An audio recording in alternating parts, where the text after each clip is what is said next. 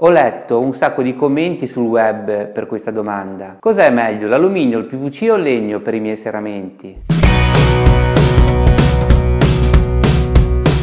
Ciao, sono Mauro e oggi in questo breve video voglio sfatare tutte le dicerie su questo argomento. Ti spiegherò le differenze dei tre materiali, tutti i pro e tutti i contro. Iniziamo dall'alluminio. Escludiamo a priori l'alluminio a taglio freddo che è un metallo, cioè un conduttore, trasmette il freddo all'interno quando fuori fa freddo e naturalmente anche il caldo quando fuori fa caldo. Questo significa che se fuori ci sono 0 gradi e all'interno 20 gradi, il freddo incontrando il caldo nel punto più freddo della casa che è la finestra, forma il punto di rugiada, cioè condensa, che poi si trasforma in muffa. Si comporta allo stesso modo di una bottiglia d'acqua che, presa dal frigorifero e messa sul tavolo, forma le goccioline di condensa. Perciò questo cosa vuol dire? L'alluminio a taglio freddo non è assolutamente adatto per costruire finestre. Ne sanno qualcosa tutti coloro che ce l'hanno in casa, sensazione di freddo, poco comfort e benessere, condensa, muffa, quindi se qualcuno ti consiglia ancora questo materiale, scappa a gambe levate. Alluminio a taglio freddo? Assolutamente no. Adesso parliamo dell'alluminio a taglio termico. Per fare in modo che il in alluminio a taglio termico non conduca, bisogna inserire tra il profilo interno e il profilo esterno un isolante per raggiungere valori termici paragonabili al PVC o al legno, l'isolante interno deve essere naturalmente più spesso e di conseguenza le dimensioni del serramento diventano più importanti e vanno a incidere sui costi del materiale e quindi sul prezzo finale. Esistono in commercio dei profili in alluminio a taglio termico con un minimo di isolante, che però non sono paragonabili né al PVC né al legno. Costano meno, però è come acquistare un elettrodomestico in classe B anziché uno in A++, cioè consumano di più. Se pensiamo che una finestra ha una durata media di 30 anni, è conveniente pagare meno oro a un qualcosa che ci farà consumare di più nei prossimi 30 anni? Alluminio a taglio termico sì, a patto che abbia dei valori termici paragonabili al PVC o al legno. Alluminio a taglio termico no, con profili di spessore e isolamento minimi.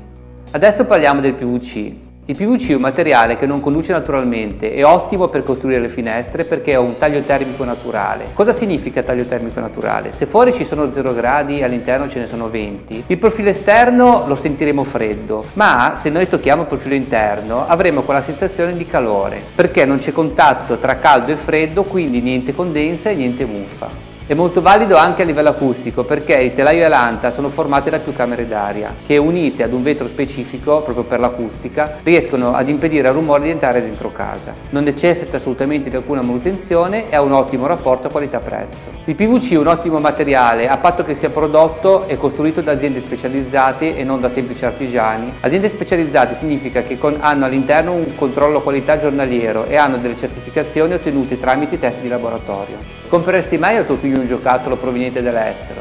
Che sicurezza ti può dare? Quanto può durare? Il PVC per durare nel tempo deve essere di buona qualità e deve avere sia la ferramenta che anche i profili innovativi. I vetri devono essere anti-infortunio e devono avere una canalina termica e un gas. La canalina è il profilo che separa le due lastre di vetro. Non deve essere in alluminio, ma deve essere di un materiale termico. Infatti la candelina non termica può provocare la condensa sul bordo del vetro. Finestre in PVC sì, assolutamente, ma solo di prima qualità. Ora parliamo di legno. Come il PVC, il legno è un materiale isolante e tradizionalmente più usato per costruire le finestre. Sfattiamo il più grande falso mito che circola sul legno. Il legno non ha bisogno di molta manutenzione. La ricerca sulle vernici ha fatto dei passi da giganti in questi ultimi anni. Le finestre in legno di ultima generazione, trattate con vernici ad acqua, sono garantiti da 7 a 15 anni a secondo del loro ciclo di lavorazione. Quello che corrode la vernice è la polvere che, bagnata dall'acqua e seccata dal sole, provoca delle particelle che corrodono la vernice stessa. Per far sì che ciò non accada bisogna tenere pulita la finestra all'esterno e bisogna utilizzare dei prodotti specifici che ravvivano la vernice. Ora ti elenco i 7 vantaggi del legno. È un materiale naturale, bio, profumato e caldo al tatto, è isolante con valori termici ottimi, c'è la massima flessibilità sia nelle lavorazioni che nelle colorazioni, può essere accoppiato all'alluminio e il rapporto qualità-prezzo è buono. Quindi finestre in legno o legno-alluminio assolutamente sì. Riassumendo in breve, alluminio a taglio freddo assolutamente no.